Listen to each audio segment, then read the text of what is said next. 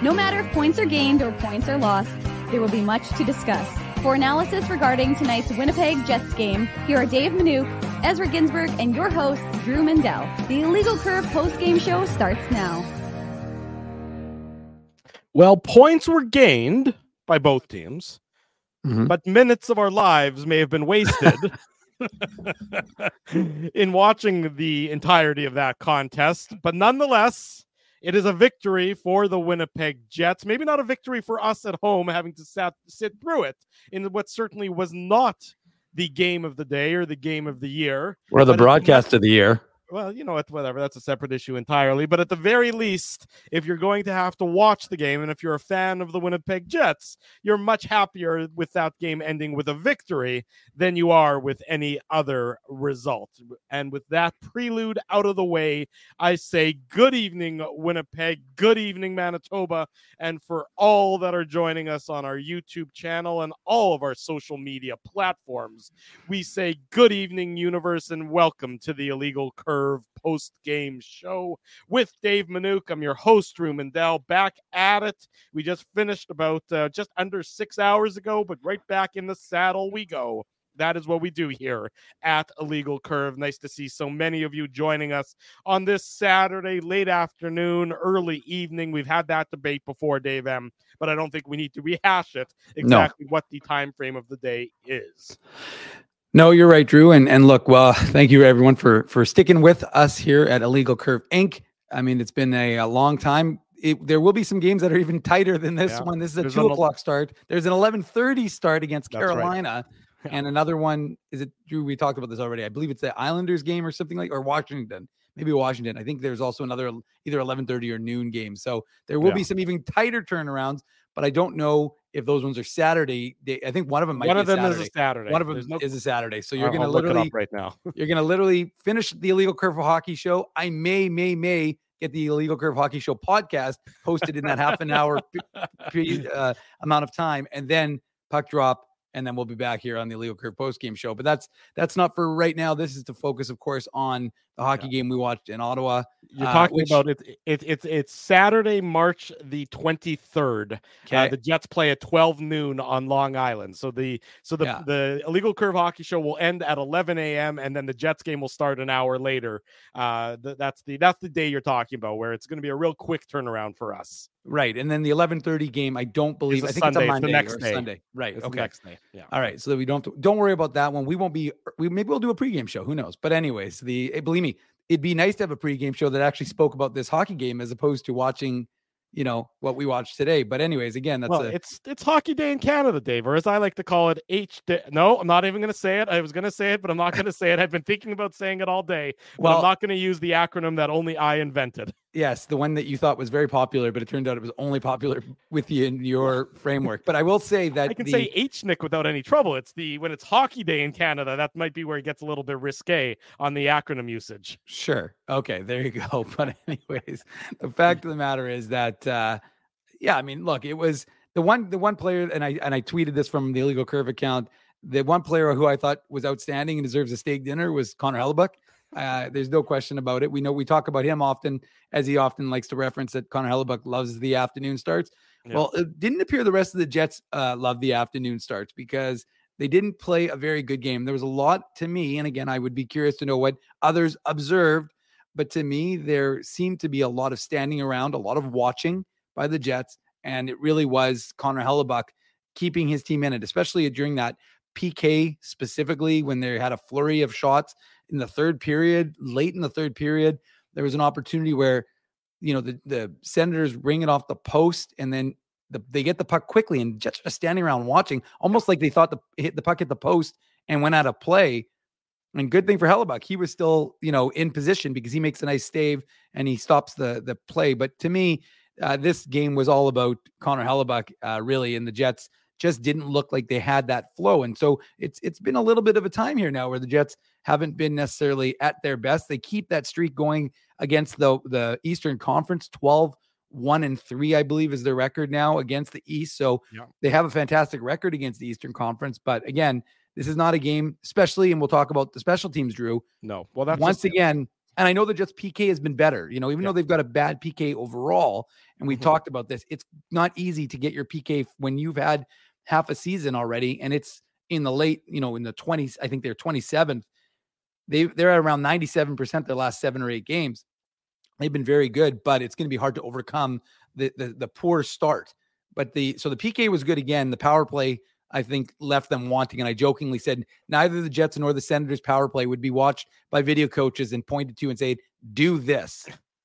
Well, you know, and, you know, I was thinking about it, and I was, you know, thinking about the game and how we would talk about it and what to break down. And I mean, look, this game could have ended a lot quicker for the Winnipeg Jets if they just take advantage of the power play opportunities.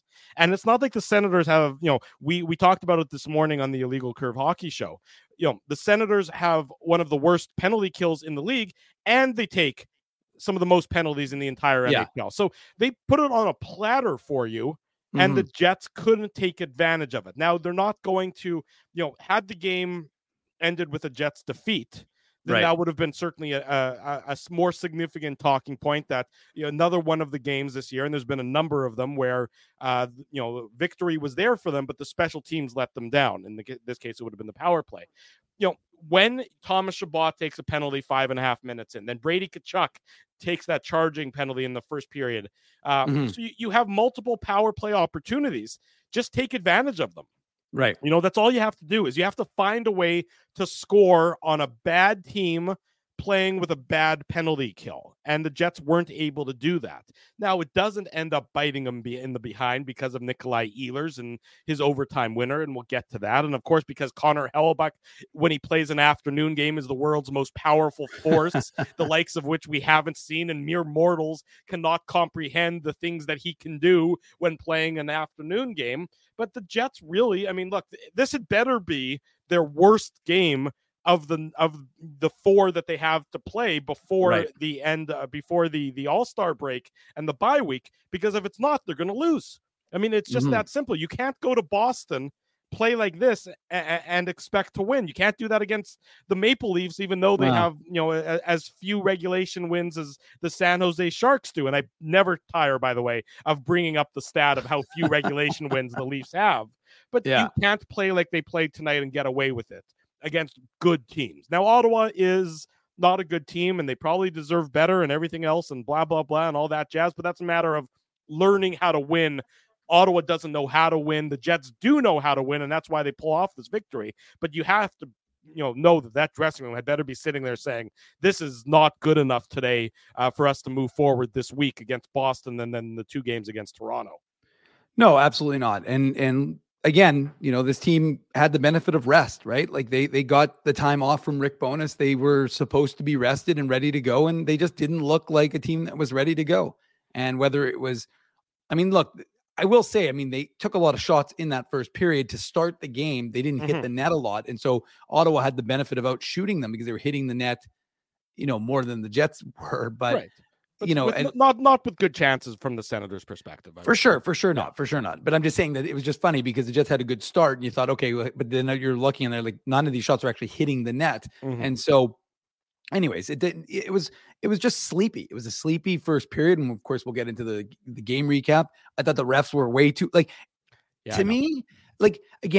refereeing isn't. Again, we're not refs. I'm not going to pretend to be one. You know, we ask scouting the refs when we need insight. It used to be one, for the record. Just throwing that out there. When I was a wee lad, I did officiate minor hockey. Sure, but what I guess what I'm ultimately trying to say here is that I don't think anybody is going to care if the refs call the game the way the game is supposed to be called. But to do what they did, which was essentially not much in the first, okay, fine. Then in the second, they go trigger happy and they're calling absolutely everything. And then in the third, you put it away, and it's like, what game are you watching? What am I supposed to be understanding here? And how is that any flow to a hockey game? And again, like I said, that's not said from a Jets perspective or a Senators perspective. That's just said from someone who watches hockey and says, just stop. It doesn't need to be like done that way. Call the penalties that are egregious. Don't call the stuff that's marginal. And just let the game flow. And this idea that refs have to have an impact. And then again, you're having an impact.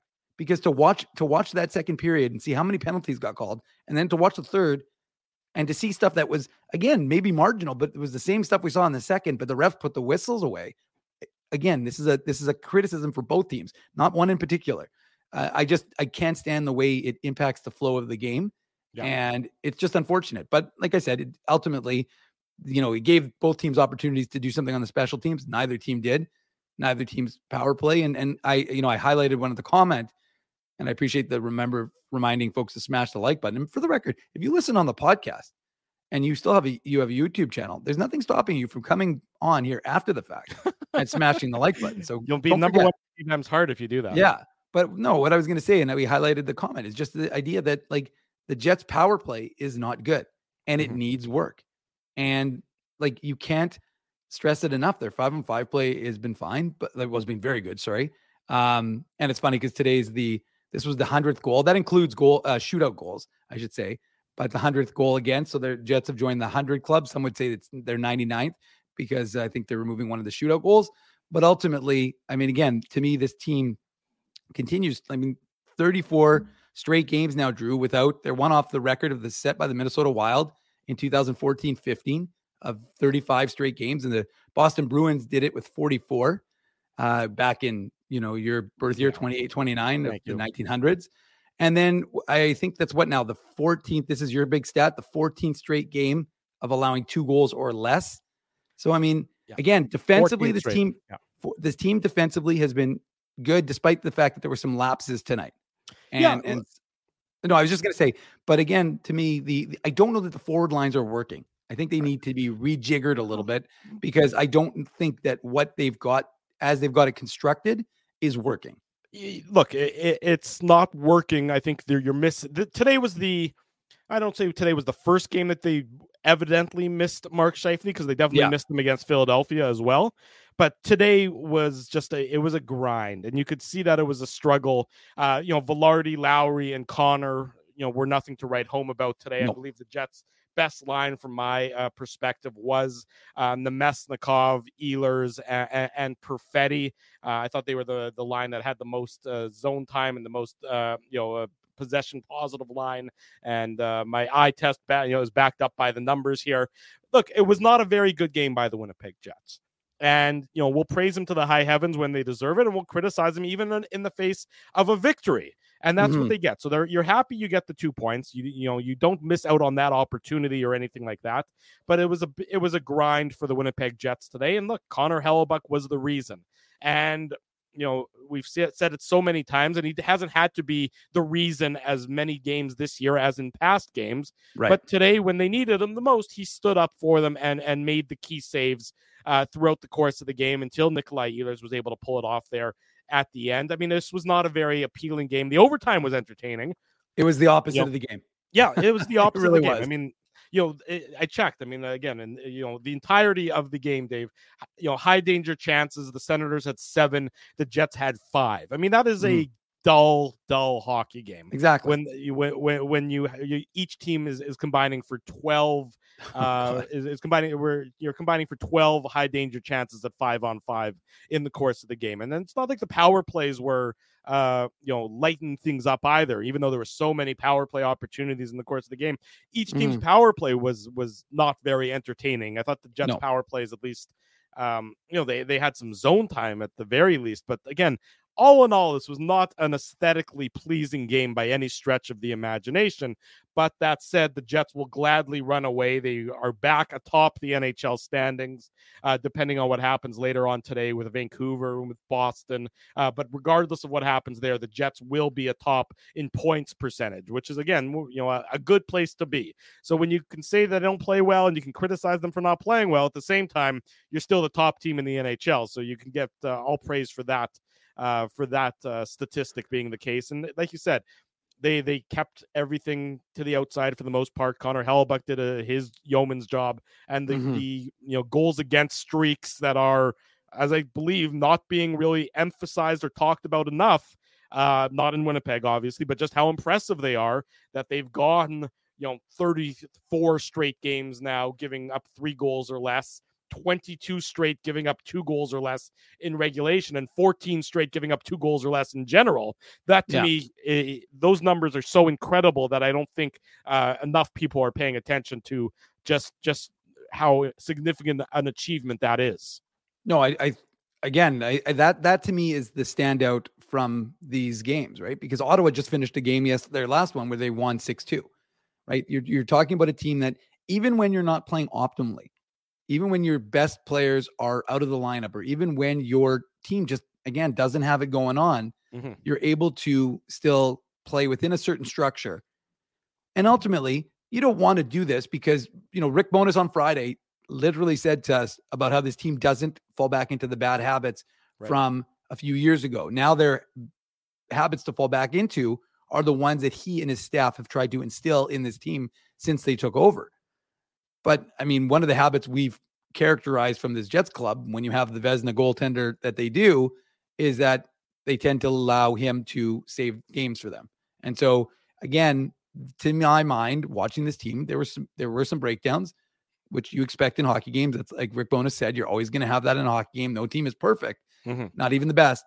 But ultimately, you know, Connor Hellebuyck, once again, making a statement about how he is the best goaltender in the NHL because, I mean, look, he was beaten on a nice play, you know, with it. And I won't do it too much because we don't have that many goals to go over. So I don't want to ruin the recap. The Betway game recap won't take very long. There's I've also got a Moose game to get to in 1 hour's time. So, I mean, I'm going to have to do a quick outfit change because they won't let me wear my hoodie and my sweatsuit. I'm going to have to change it from my sweatsuit into my regular suit.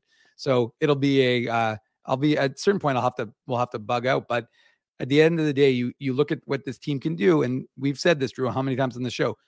You don't apologize for having the best goaltender in the league. No, you do not. You just don't. I mean, that's just a statement of fact. And some games, when your team isn't like firing on all cylinders, you get to fall back on having Connor Hellebuyck, and so this team has done that today. And again, this team has still continued to do what is again, it's a remarkable feat. And if you look at the teams that have done what they're doing right now, with all of these defensive metrics. Those teams do not necessarily always win the Stanley Cup, but oftentimes they're right there. And that's a statement for what this team has accomplished through 44 games of the season. I agree wholeheartedly with everything you said there. Let's get into the Betway game recap on this Saturday afternoon, talking about the Jets' 2-1 victory over the Ottawa Senators. The Betway game recap.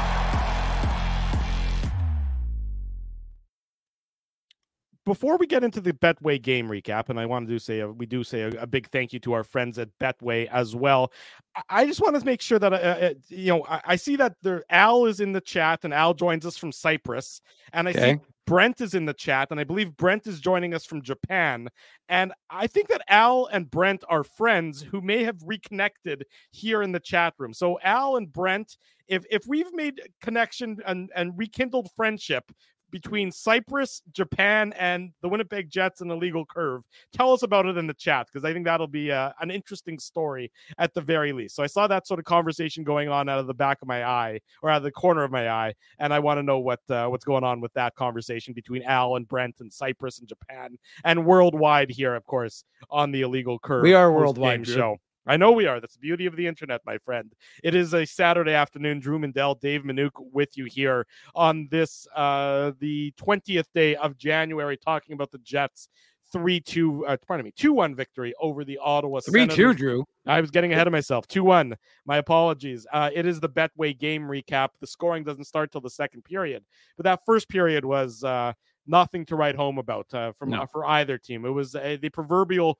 feeling out period. The Jets getting a whopping 4 shots on goal, despite having 2 power play opportunities. The Senators getting 7 shots on goal, despite having 1 power play opportunity. It certainly was not a riveting first period. I thought the most entertaining part was Brendan Dillon standing up for Dominic Toninato after Brady Tkachuk shockingly had a questionable hit on a player, and Brendan Dillon coming up and standing up for his teammate after that penalty that he was assessed and the subsequent fight. Yeah, I agree, Drew, and I thought Brendan Dillon was honorable with his decision making because he could have pounded Tkachuk into into smithereens if he wanted to, because Tkachuk got his jersey up and over his head. So if Dillon really wanted to do some damage, he could have, and he chose to just stop the fight at that point. But no, I mean, of course, that's part and parcel to me to what this team is all about and how they stand up for each other and how they defend each other. And so he doesn't like the hit. And like I said, the one thing I hate in hockey, like when Brad Lambert got pulverized in Laval, you understand why the teams want to come to his defense, but it was a clean hit. There's nothing wrong with that hit. And so I don't like it when guys have to fight after delivering a clean hit, because otherwise what's the point of having hitting in hockey? Right. But when you have a hit that is questionable, and Tkachuk is not exactly known as being the cleanest of players, that, despite the fact that his mom was in attendance watching with all the other Senators' moms before they go on the Sens mom's trip. Yeah. So, and she's of course, I was going to say she's a Winnipegger. Do you think she had you felt any allegiance to the Jets, or are you pretty sure she was cheering for Brady and the Senators at that point in time? I'm pretty sure she was instrumental in getting Keith to sign that offer sheet from the Chicago Blackhawks, which I still haven't forgiven him for. But anyways, that's a story for another day. I am joking, by the way. I don't know that she was instrumental in said offer sheet, which was like $6 million a year or something like that at the time. I think it was like a 3-year deal at $6 million. But it was front loaded, if you remember. So that's how because the Jets were, of course, on their way out for this is Jets 1.0, and so they made it so that a lot of the money had to be paid by the team when it was still in Winnipeg, as opposed to when it had moved was going to move to Arizona. Yeah, but anyways, so look, I just like that he stands up for him, and I thought the comments by Brendan Dillon. I was going to save it for the second intermission, Drew, but I can read them now because I liked the way he spoke when he was actually doing his post-game interview, and he was asked about the Jets and having fun in Winnipeg. And so his comment was, "It's been a blast from day one of training camp. A lot of new faces here this year, but we're just having fun. We're enjoying it. We're playing a complete team game, and I think everyone's reaping the benefits individually." He went on to speak about how unselfish the team has been and praised head coach Rick Bowness for how he's, quote, running the ship the right way. And again, at this point, the Jets are up 1-0. So, I mean, I'm jumping ahead before we jump back, but I just think it speaks to, the way this team, again, even in the games that they're not loving overall, are just having a good time, and how they are I don't want to say a brotherhood, because I think every team's like that for the most part, but they just seem to have a lot of fun, this group. And, winning is, of course, a fun thing. This team doesn't do a lot of losing, of course. So, but I think it just spoke to the idea that this team is very connected. And so, and again, that now pulling it back to the Toninato. So you see Toninato kind of go down, holding his head a little bit. So he comes to his defense, and you like to see that from a guy like Brendan Dillon. Yeah, you're absolutely right. You do like to see that for Brendan Dillon standing up for his teammate in that instance. So no scoring after 20 minutes, certainly a dull 20 minutes. Ooh.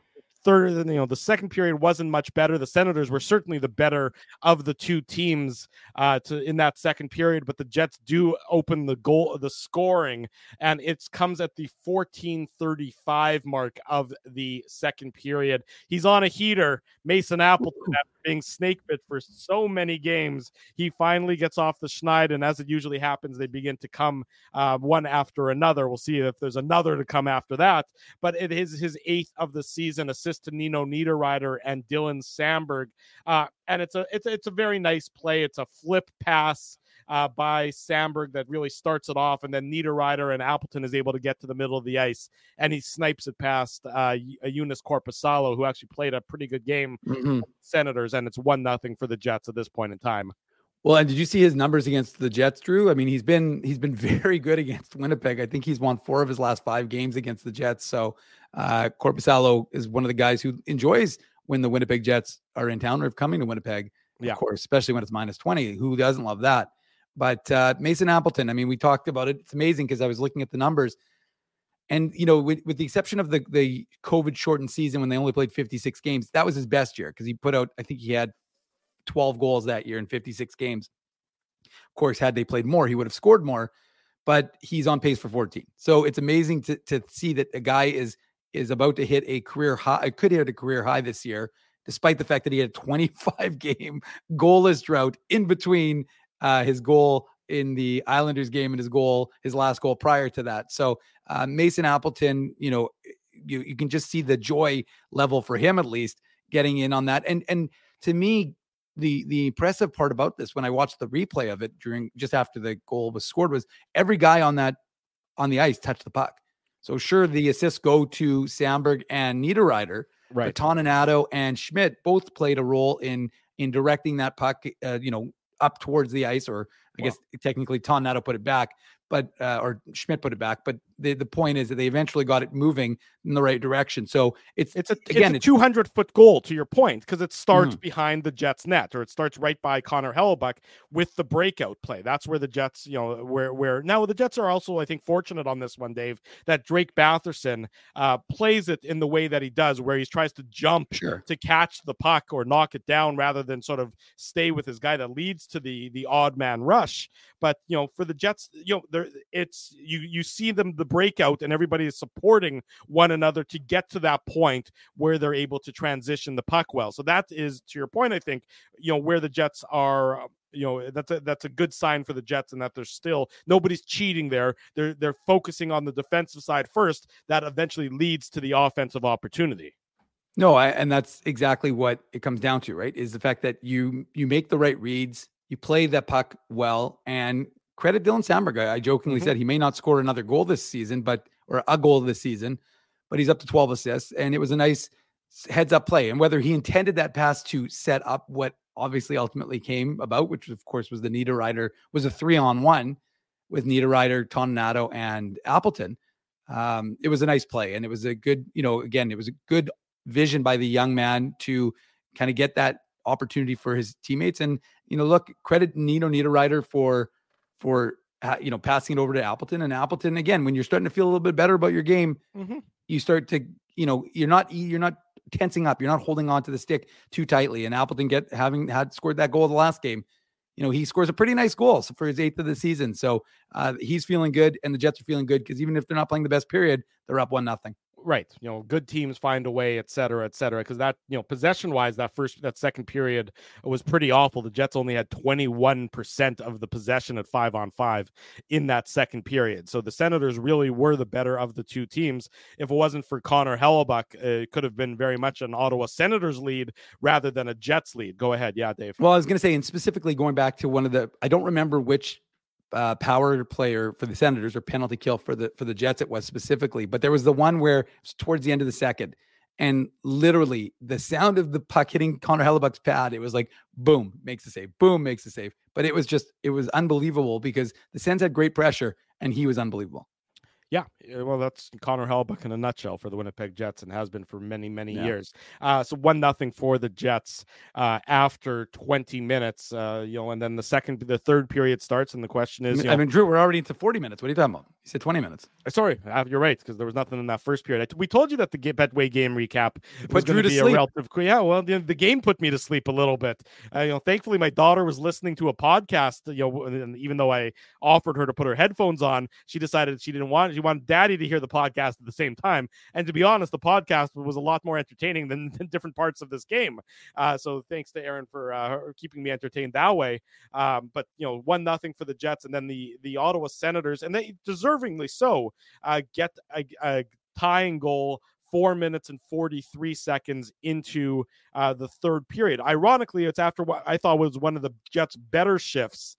In the course of the game, the Jets didn't have very many successful shifts at 5-on-5. I thought it was one of the better ones, but the Senators transition up the ice, and it is, I believe, Parker Kelly getting his 6th goal of the year for the Senators. Certainly not what I would describe as a household name, but he gets the assist from Vladimir Tarasenko and Josh Morris, returning to the Senators lineup earlier in today's game after missing 4 games with an upper body injury. Parker Kelly getting his goal, and the Senators tie it up. It's just really the story of the game for the Jets, in that they're just a quarter of a step or half a step behind where they are on their details. They're not out of position per se. They are where they're supposed to be. They're just not reacting as quickly as they should be. And on this one, that's what you saw. You saw Ehlers.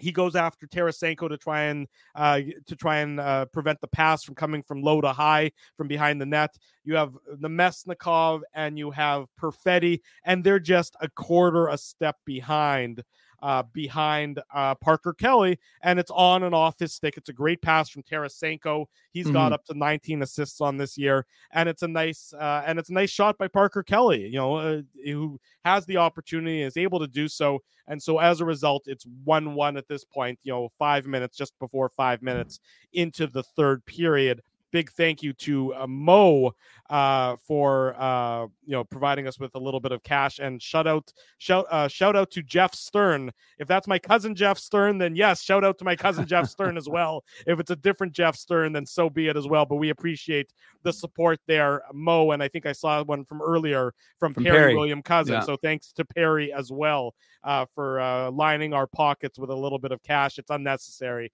but it is always appreciated. It'll pay for some food and beverage for both of us over the course of this weekend. Actually, Drew, what it pays for is the streaming equipment that we're currently using. But regardless, I do want to highlight this comment because it comes through Twitter, but it was funny because I got to give David Smith credit.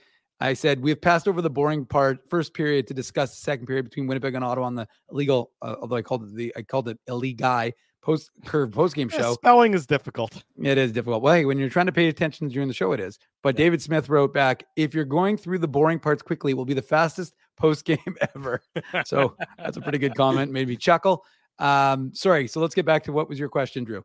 I was just talking about the Senators tying goal, how the Jets were just sort of a quarter step behind. Yeah. And they were for most of the game, but you saw it, you saw the visual evidence thereof on that tying goal. No, for sure. You're right. And the one thing, again, it's unfortunate because Samberg and Schmidt are kind of caught standing behind the net, and neither one is kind of wanting the puck at that point. Yeah. And then Schmidt tries to find, him, and the puck gets intercepted by Norris, who gets it over to Tarasenko. And like you said, Drew, I mean, they're just, Kelly has a half step on Namestnikov. You can't get in front, and it's just bang, bang, bang. And it's quick.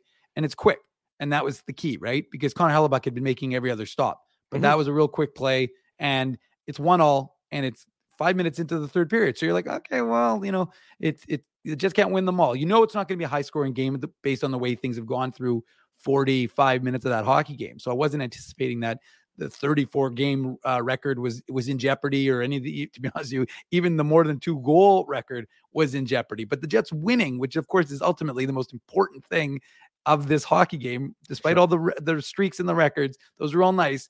But the points are what matters, and the points are what put you back into first place in the NHL. So that is the focus. And the way that the Jets seem to kind of, to me, there was a lot of standing around. And, after they made it 1-1, the play that I highlight, at least for myself watching that game, was the Josh Morrissey, Dylan DeMello kind of standing. The puck is in between them. Yeah. And so Morrissey... Yeah, you're right. And so Morrissey's standing there. He kind of... Look, I'm not one to criticize Josh Morrissey because he's been so phenomenal. But again, he doesn't mean he's immune from criticism. And he just seemed to be standing there watching it, thinking it was DeMello's puck. And I think DeMello was watching it, thinking it's Morrissey's puck.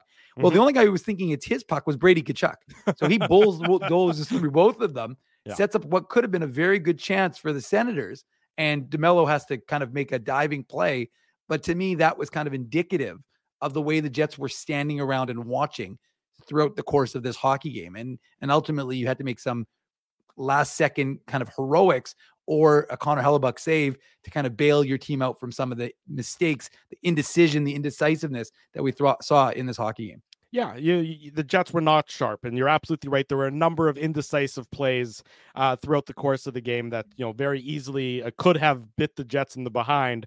They didn't, which the Jets are fortunate for, but that certainly was not. It was not a pretty game by any stretch. I mean, and third period, look, Ottawa almost won the game.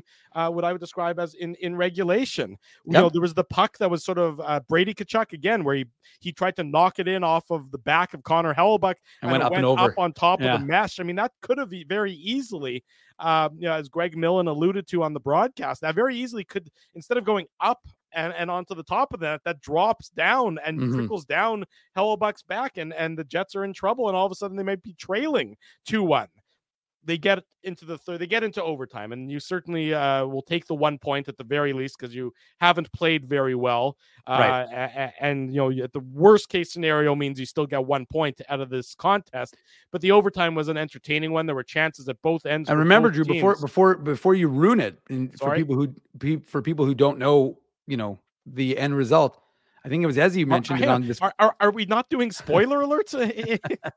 What's happening on this post-game show? Are there no spoiler alerts? Exactly. But no, joking aside, I mean, I think it was Ezzy who mentioned it on this morning's show. Yeah. That the Senators hadn't lost. I mean, I think it was only their fifth time they've gone to overtime or a shootout. Oh, I think third or fourth or something. It was even fewer. It was even fewer than that. They hadn't. You're saying they hadn't lost in overtime or a shootout? No, I don't. I think it was only the fourth or fifth time. I think today was the fifth time they've been in an overtime or shootout. I don't think many of their games have gone to extra time. Is what I think is what I thought. It's fourth. You're right, because they have 13. They have 16 wins overall. 13 wins in regulation, which means those three games, and then today was their first overtime defeat. So this was their fourth overtime game of the entire season, which is probably the lowest number in the league, although the Jets would be fairly low there as well. Yeah, and that was, I think that was the conversation we were having with Paulie, now that I think about it. Paulie Edmonds, who met, so it was Paul. I gave Ezzy the credit, but it was actually Paul who made. Don't give Ezzy any credit. I will try to remove that, but it was Paul who made the comment about overtime and special teams, and I'm pretty sure I don't want to say there was a Ginsberg guarantee, but it may have been that Ezzy called it a 2-1 OT win. So he also called Lauren Persois being the goalie today. So he did. He owes you a massage or $100 or whatever it is that he's donating to you. But look, this is I mean, overtime was the complete opposite of what we saw through 60 minutes. It was exciting. There were chances at both ends of the ice, and again, it's funny because I remember just before he scored, and I'll let you set it up, but before he scored, I was watching Nikolaj Ehlers, and all I could think about was they should not let him come off for overtime. It's true. Like, he should literally not be allowed. They should call it. They should save their timeout, use the timeout to give him a breather, and he should be playing all of over. You might want to limit his minutes throughout the course of a hockey game. We're That's keeping fine. You fresh in case of overtime, Nikolaj. Sure. But in OT, that guy should be playing the whole 5 minutes. Yeah, you know, he is dynamic at 3-on-3, and you mentioned timeouts. Credit to Rick Bowness, he did take that timeout. Yeah. You know, when there was a defensive zone draw, I believe it was going to be next to Connor Hellebuyck after Hellebuyck made the save. He took a timeout. The Jets won that faceoff, which again calmed things down and settled things down. And before we get into the Ehlers overtime winner, spoiler alert, something to keep an eye on. Gabe Vilardi did not play in overtime for the Winnipeg Jets. So that is something that is, I don't know if that's an injury related issue, or what was going on there, but it is worth noting that Gabe Vilardi did not have any overtime shifts for the Jets, which is a bit of a surprise because you think, maybe overtime that isn't necessarily where he's best suited. Because it's more, more of a speed, so throw Adam Lowry. You want speed, Lowry. But they want to win the faceoffs. I understand. I'm joking. Yeah, that was a faceoff related thing. I don't think Nino Niederreiter didn't play in overtime either. So again, not the those two guys aren't necessarily the fastest players that the Jets have, but it was very much Kyle Connor, Nikolaj Ehlers. Those guys were the horses for the Winnipeg Jets in overtime. So much so that Nikolaj Ehlers ended the game for the Jets at the 4:12 mark. He puts the Jets in the winning side of the ledger, and he's also the Seagram's shot of the game. The Seagram's shot of the game.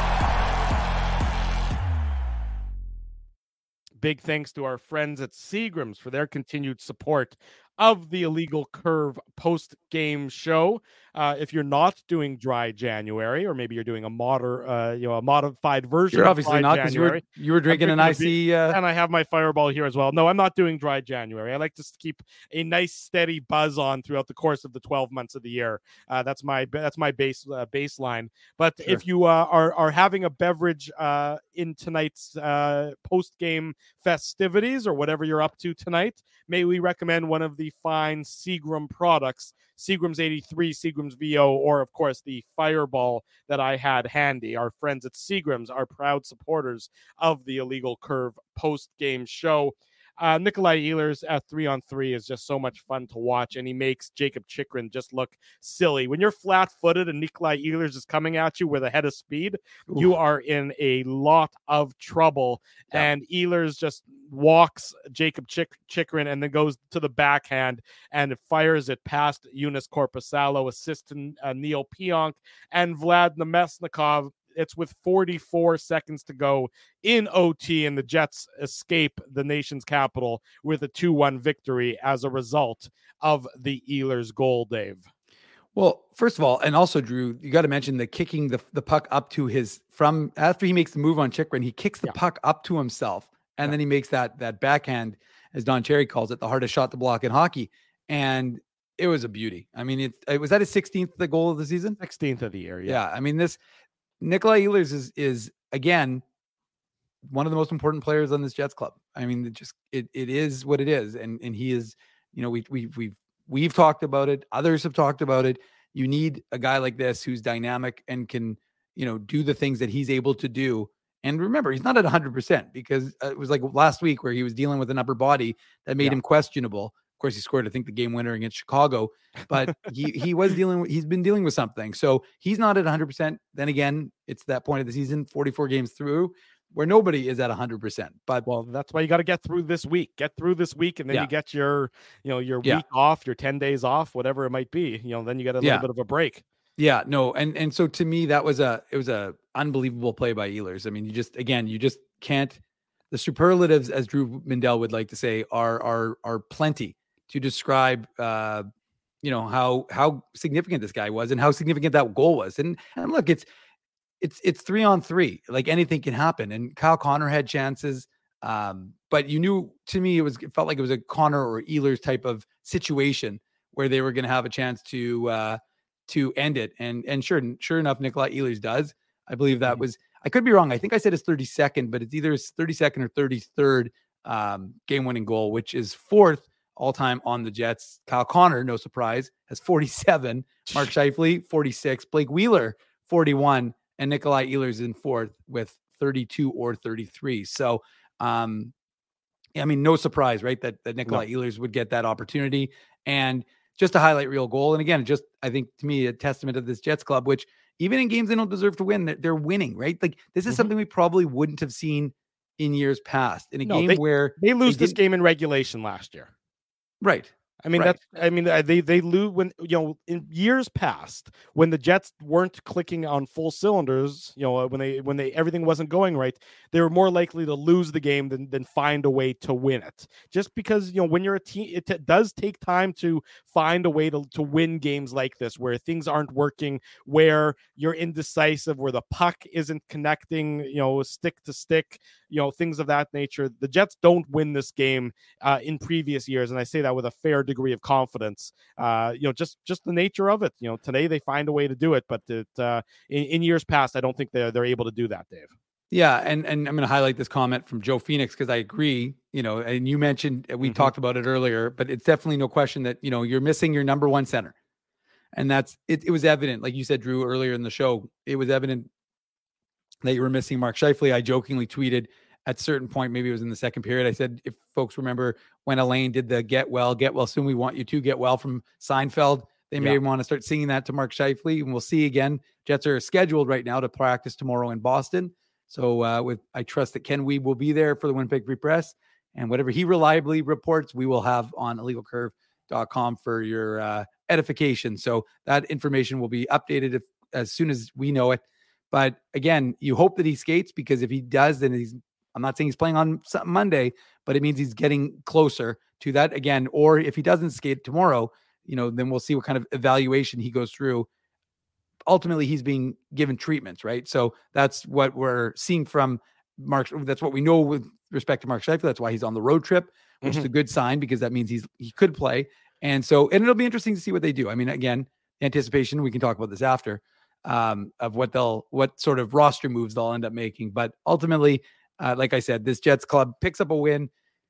Connor Hellebuyck was full marks for my money. If you're putting it out there, like he was the reason why they picked up 2 points.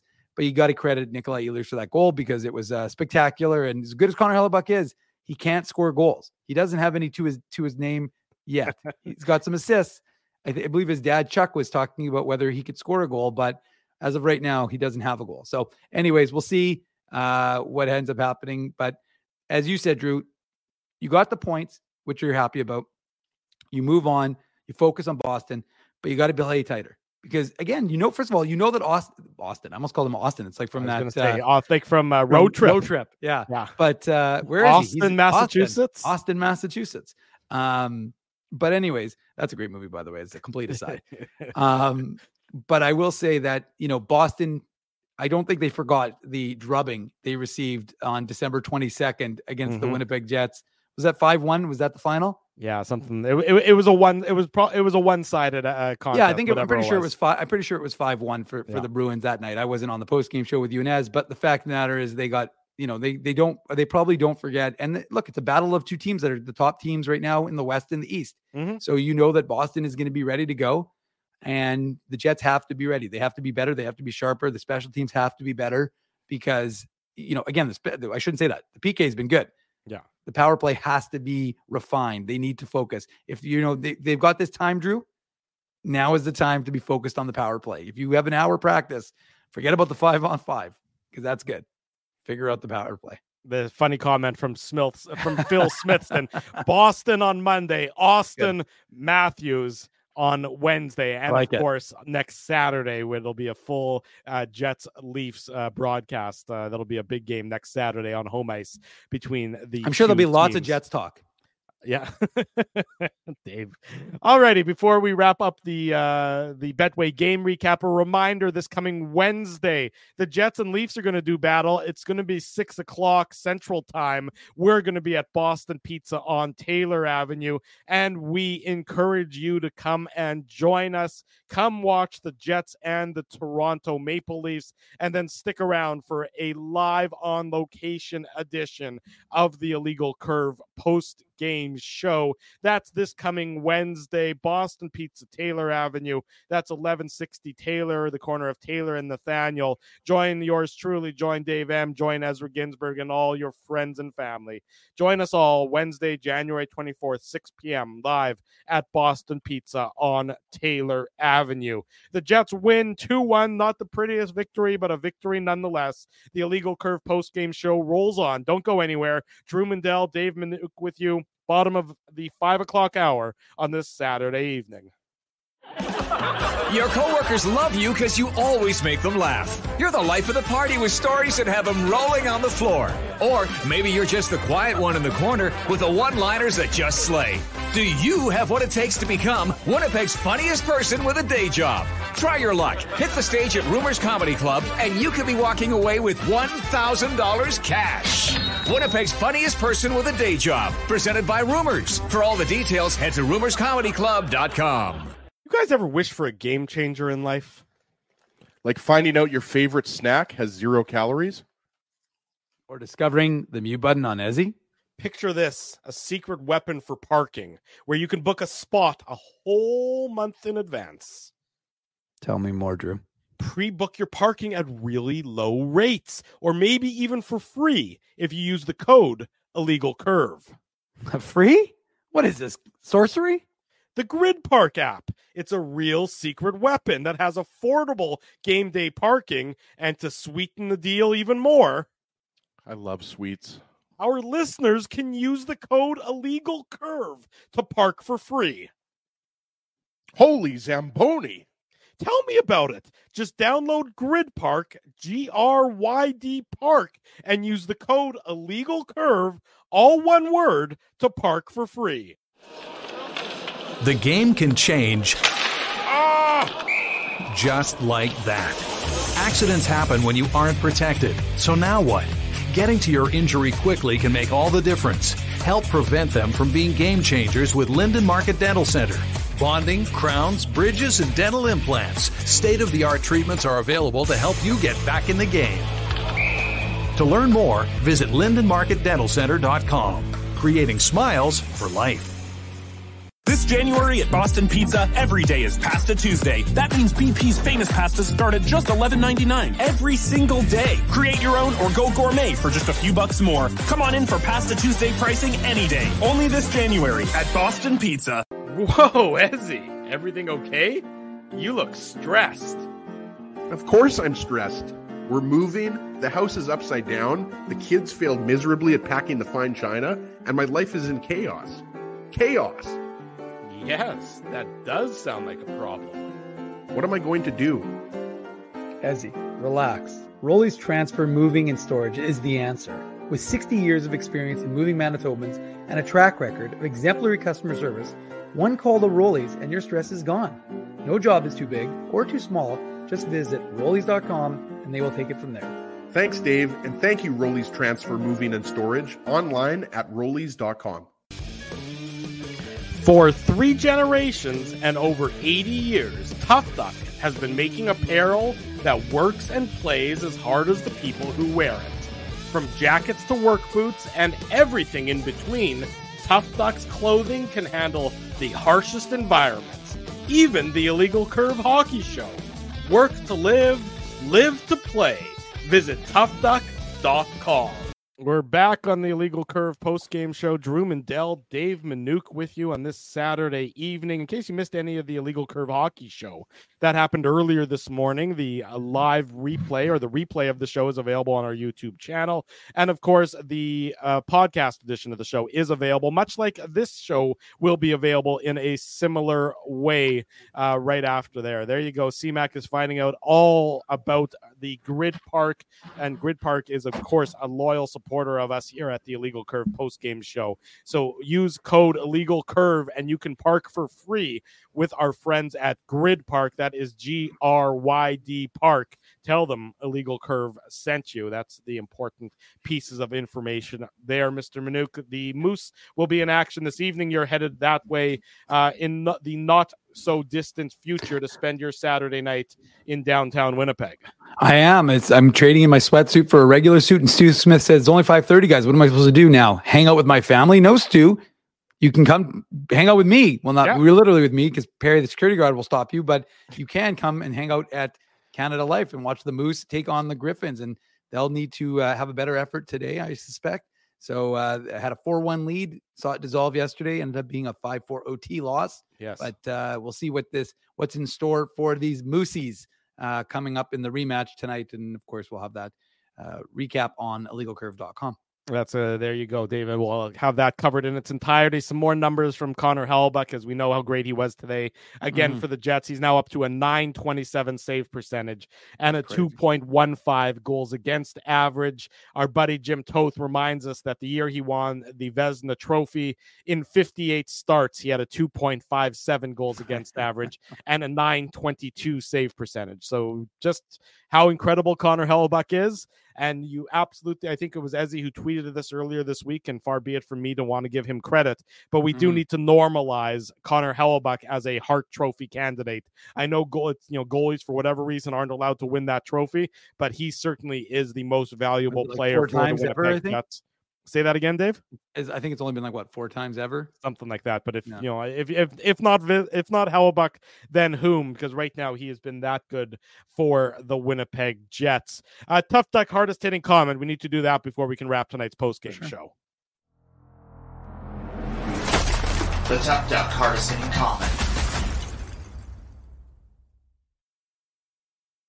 We're going to give tonight's Tough Duck hardest hitting comment to Shane Dog Winnipeg. Now, I don't know if Shane is actually a dog who can type, which would be pretty cool, or if Shane has a dog named, has a dog named Winnipeg, whatever it might be. Shane Dog Winnipeg says this OT winner had to come from a one-man effort because the Jets refused to go to the front of the net where goals are typically scored. And I tend to agree, this was not the Jets' best effort in terms of getting traffic in front of the net and making things difficult for Yunus Korpisalo. But Nikolaj Ehlers said, don't worry about it, guys. I'll do it on my own, walking Jakob Chychrun and then beating him with a backhand. So Shane Dog Winnipeg, congratulations on your victory in tonight's Tough Duck hardest hitting comment.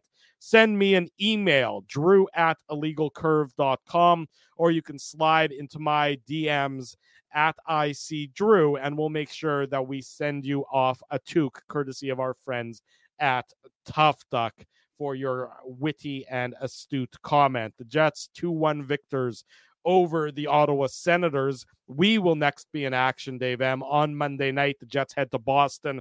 Later tonight, they'll spend the off day, whether or not they practice or not. I guess I shouldn't say it's an off day. They're scheduled for a practice. Right. They'll practice in Boston tomorrow, and then we'll have coverage of the Bruins and the Jets, the Illegal Curve post-game show, probably around 8:30 or so, 8:30, 8:40 on Monday night with the early 6 p.m. Central Time puck drop. So we look forward to that and everyone joining us back here on our YouTube channel for that. As we mentioned, Dave M's going to have coverage of tonight's Moose game, so you can stay tuned to @ICDave and, of course, illegalcurve.com for all the latest on the Manitoba Moose as well as the latest. Go ahead. No, sorry. I was just going to say quickly, although he's going to be disappointed because Tyrell Bauer is not playing, but I did mention to Tyrell Bauer yesterday after practice that his biggest fan is Tico Napoli, and he was very excited, and he said, "I would like to meet that guy." So that could be in his future, but I thought Tico Napoli would be happy to hear that I mentioned him to Tyrell Bauer. So Tico Napoli is Tyrell Bauer is very familiar with Tico Napoli. You're creating a bromance right before our very eyes. You got there's Brent in Japan and Al in Cyprus and Dave and Tyrell Bauer and Tico Napoli all together. It's a beautiful thing that we're seeing here on Illegal Curve. Big thanks to all of our sponsors: Rumors Restaurant and Comedy Club. Oh, sorry, did I? Where's Frosty? Did he put it up there already? No, he hasn't put it up there yet. There you go. Wherever Frosty is, we'll get him to put it up. Rumors Restaurant and Comedy Club. Of course, I've been drinking this delicious Farmery beer throughout the course of the podcast. That is Illegal Curve beer, available at Farmery Brewing, number 2 Donald Street, or on all of your delivery apps. Get yourself some delicious ice cold Illegal Curve lager. A great way to spend a Saturday evening. Grid Park. Use code Illegal Curve to park for free. Our friends at Linden Market Dental Center. Zappia Group Realty, Betway, they're the title sponsor of this post-game show.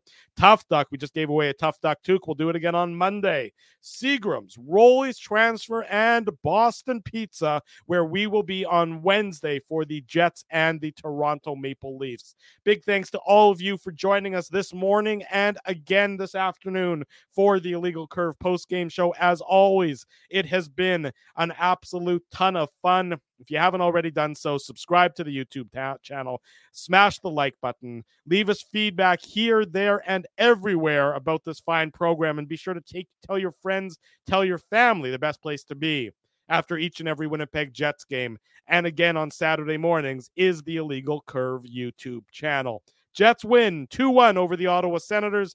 For Dave Minuk, I'm your host, Drew Mindell. Have a great Saturday, everyone. Whatever you do, be safe in doing so. We'll see you back here on Monday night. Until then, we wish you good night and good luck, and thanks for watching the Illegal Curve post-game show. Thanks for listening to this broadcast from Illegal Curve Hockey. For more great Illegal Curve content, subscribe to the Illegal Curve YouTube channel, follow @IllegalCurve on Twitter, Facebook, and Instagram, and visit your online home for hockey in Winnipeg, illegalcurve.com.